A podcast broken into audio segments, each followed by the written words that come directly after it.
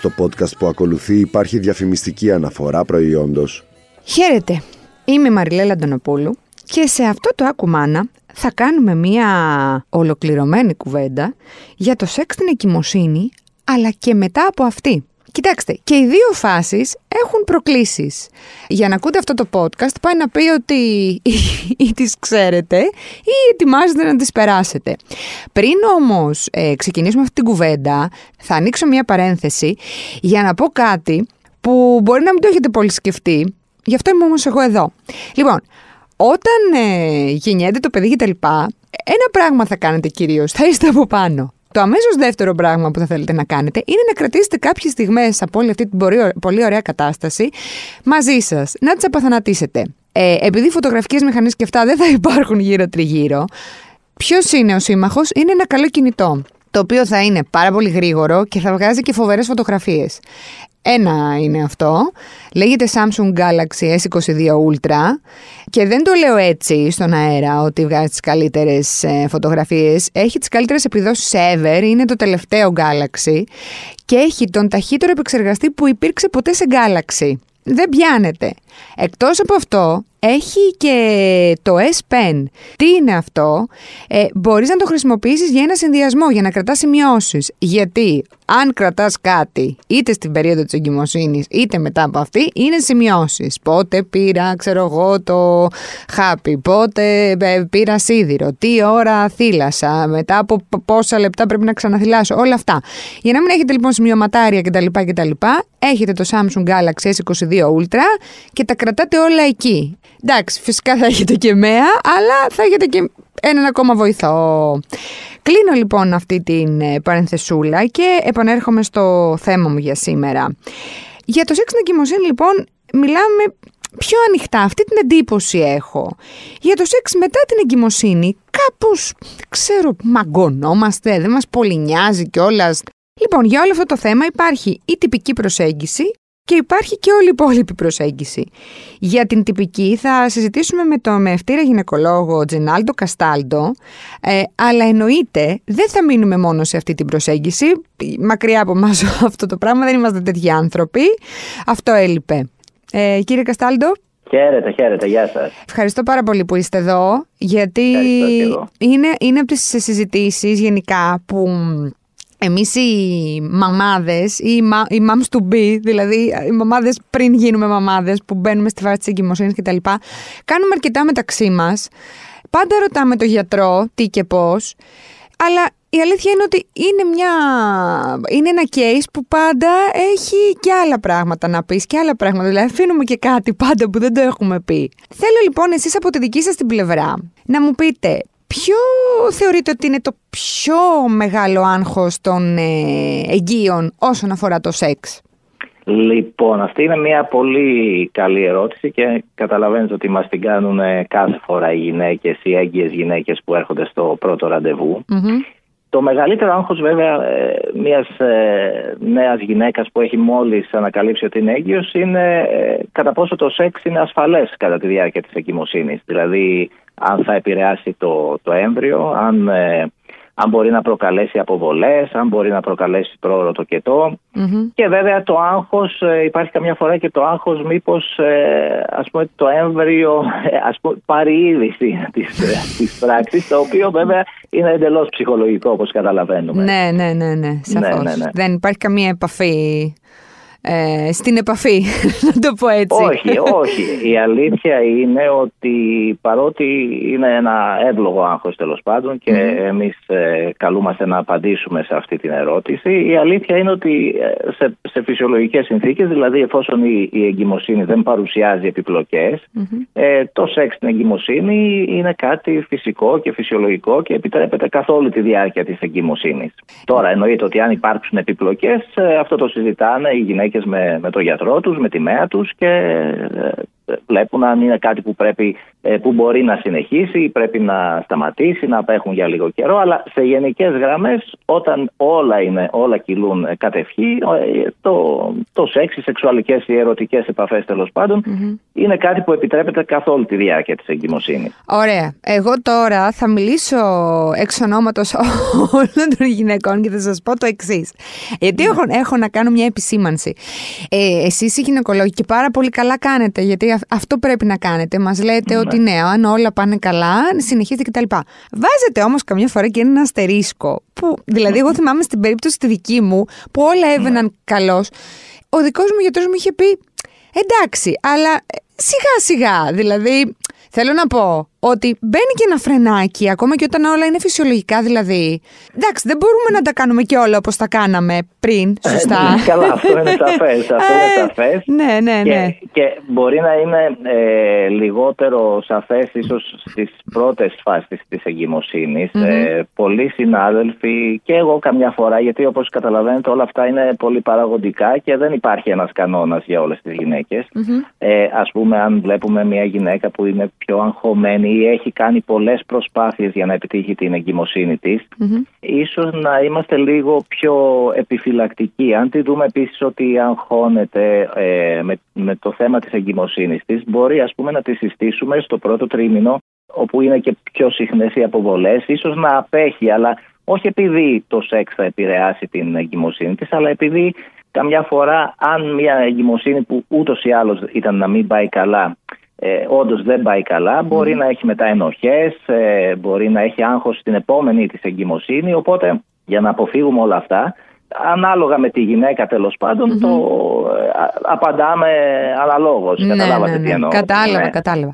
εννοείται ότι μετά στο, όσο, όσο προχωράει η εγκυμοσύνη, καταλαβαίνετε ότι ε, όπως φουσκώνει και η κυλίτσα και όλα γίνονται λίγο πιο. Ε, ναι, δεν είναι πολύ εύκολα. Γίνονται, γίνονται ναι. όλα διαφορετικά έτσι. Οπότε ε, μοιραία ε, τα, κάποια πράγματα θα αλλάξουν, ε, αλλά εφόσον τηρούνται ε, κάποιοι κανόνες κοινής λογικής και άνεσης και ε, αμοιβαίας, αμοιβαίας πώς να το πούμε έτσι, δεν υπάρχει κάποιο πρόβλημα.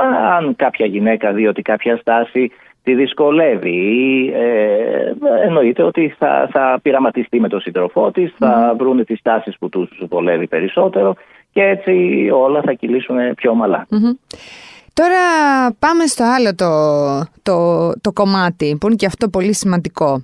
Η ερωτική διάθεση των γυναικών στην εγκυμοσύνη πώς επηρεάζεται, γιατί αν επηρεάζεται κάτι ε, είτε και από αυτοποβολή, έτσι. Ε, είναι η ερωτική διάθεση. Δηλαδή, εγώ θυμάμαι ότι σε, ένα, ας πούμε, σε μια συζήτηση μεταξύ εγγύων είχαν παίξει mm-hmm. όλες τις δυνατές απαντήσεις. Από το ούτε να με ακουμπάει δεν θέλω, μέχρι το ε, δεν, δεν καταλαβαίνετε τι έχω πάθει. Ας πούμε, θέλω κάθε μέρα και όλη μέρα κάτι το οποίο, δηλαδή η αλλαγή υπάρχει. Είτε προς ναι, τη μία πλευρά είτε προς την άλλη. Όπως, όπως το είπατε είναι. Δηλαδή δεν υπάρχει κάποιος κανόνας, όσο αφορά στην ερωτική επιθυμία. Ε, καταλαβαίνετε ότι ξέρουμε καλά η ερωτική διάθεση είναι κάτι επίσης πολύ παραδοχοντικό. Δηλαδή εξαρτάται σίγουρα από τις ορμονες οι οποίες αυξάνουν κατά τη διάρκεια της εγκυμοσύνης οπότε θα έπρεπε ε, λογικά να αυξάνουν τη διαθεση ε, για, για ερωτική επαφή. Υπάρχει όμως το άγχος της, ε, της αρχόμενης εγκυμοσύνης, υπάρχει το άγχος της αλλαγής του σώματος και πώς θα φανώ στον σύντροφό μου, υπάρχει η πνηλία που έρχεται με την εγκυμοσύνη, η κόπωση, οι ναυτίες, όλα αυτά ε, τέλος πάντων μπορεί να συμβάλλουν στην ερωτική διάθεση, όπως και επίσης πολλές φορές βλέπουμε καμιά φορά ότι έρχεται και από την άλλη μεριά η αλλαγή τη διάθεση του ζευγαριού για ερωτική επαφή. Δηλαδή πολλές φορές και οι σύντροφοι, οι, οι, νέοι πατεράδες ας πουμε έχουν αυτό το άγχος ε, μην, μην ε, βλάψουν το, το παιδί τους ε, ή κάτι τέτοιο. Οπότε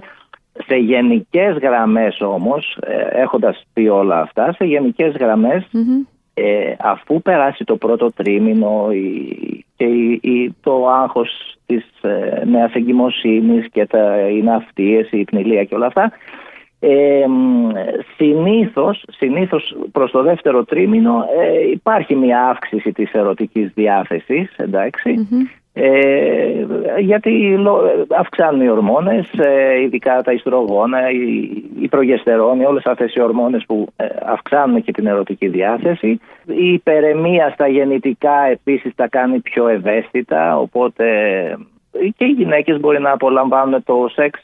Ορισμένες γυναίκες, ας πούμε, δηλαδή μπορεί να το απολαμβάνουν και ακόμα περισσότερο στην εγκυμοσύνη τους.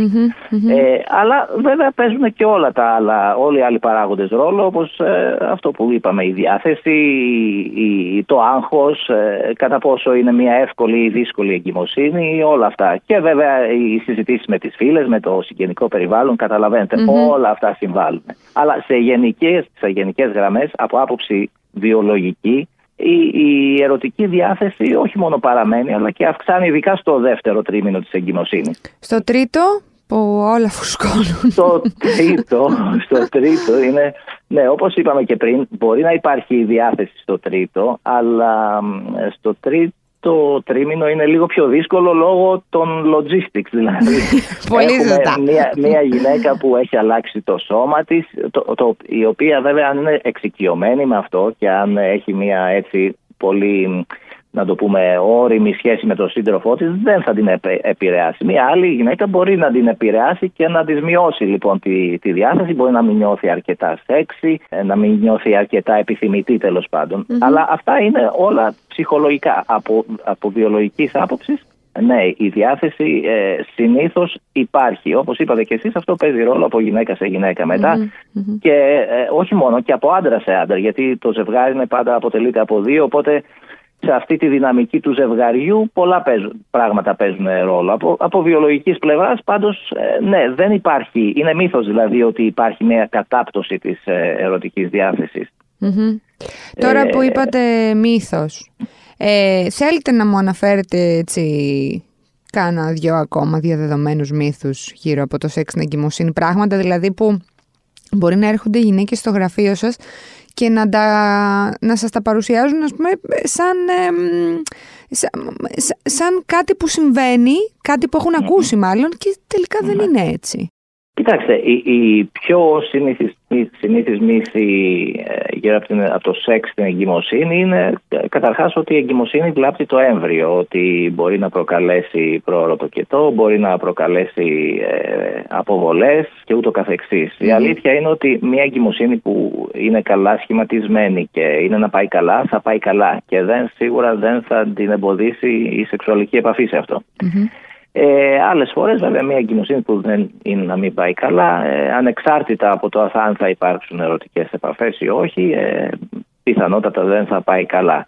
Όσο αφορά μετά τους, ε, τον πρόωρο το ε, η αλήθεια είναι ότι παρότι υπάρχει ένα, ε, μια εικασία ότι στα, στα σπερματικά υγρά τέλος πάντων περιέχονται κάποιες ουσίες που μπορούν να προκαλέσουν πρόωρο το η αλήθεια είναι ότι ε, αν, αν ε, το σώμα της γυναίκας, ο τράχυλος, ε, γενικά τα γεννητικά δεν, είναι, δεν έχουν οριμάσει, δεν είναι έτοιμα για να μπουν σε το κετό, δεν συμβαίνει κάτι. Μπορεί να υπάρξουν μικροσυσπασούλες, αλλά όλα αυτά είναι παροδικά και αναστρέψιμα. Δεν είναι κάτι που θα αλλάξει την πορεία της εγκυμοσύνης τέλος πάντων. Ναι.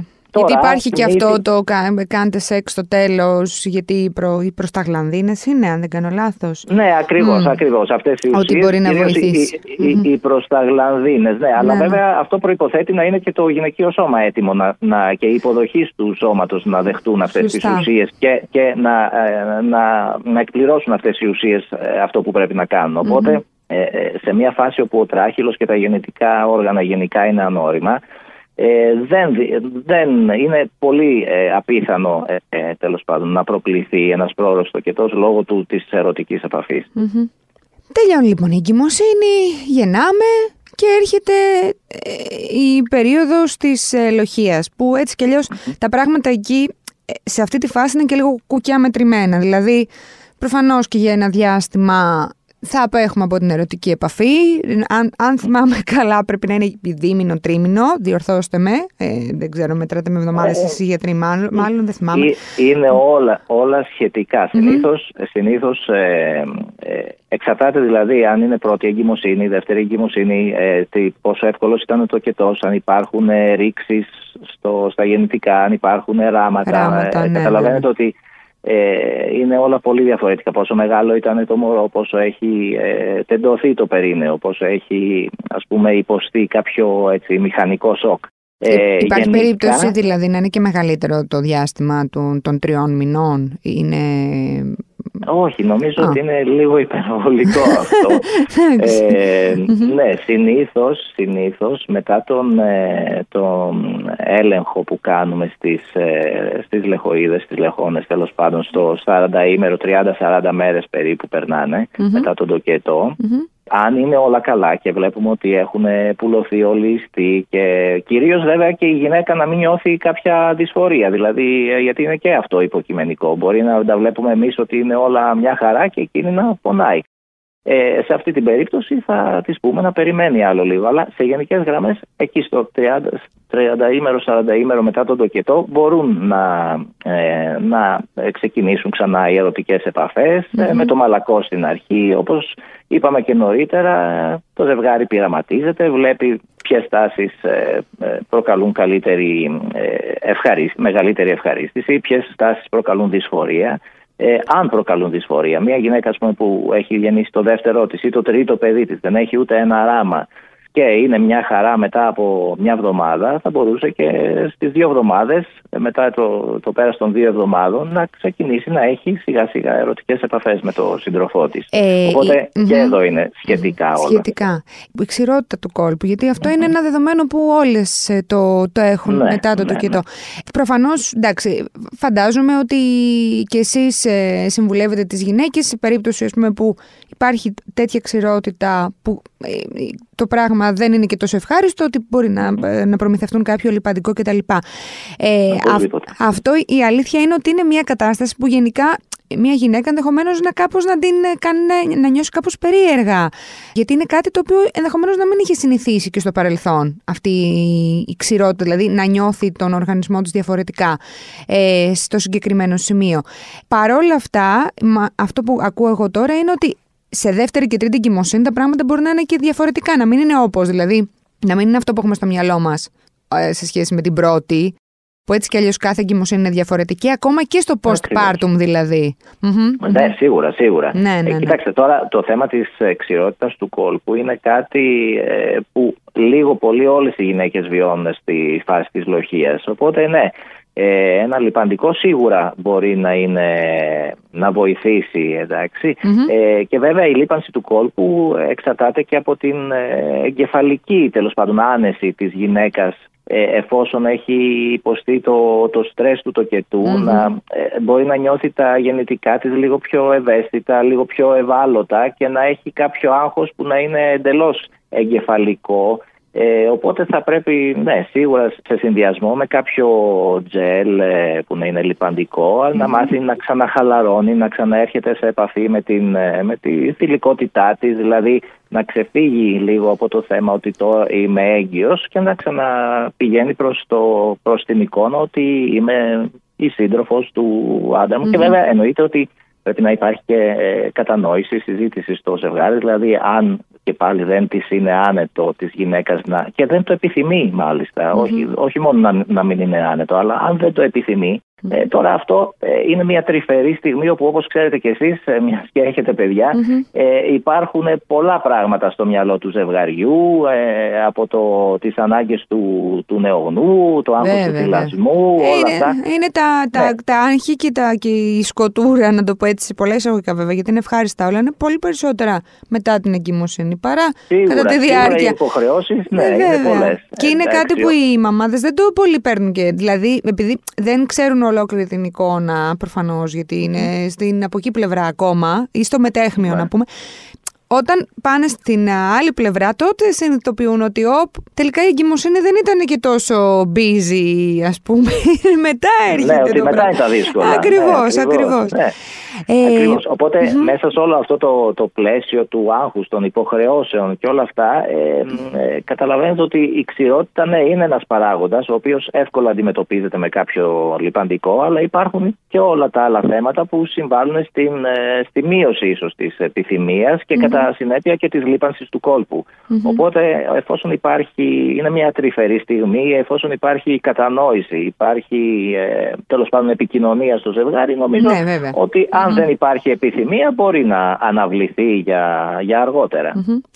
Φαντάζομαι, σας ρωτάνε και πολλές γυναίκες πότε θα επανέλθει ο κόλπος; Αυτό το, ναι. το περίφημο ερώτημα. Παίζει κάποιο ρόλο πότε θα επανέλθει. Δεν λέω πότε θα αποκατασταθεί, ενδεχομένως από τυχόν, ας πούμε, mm. ράματα κτλ.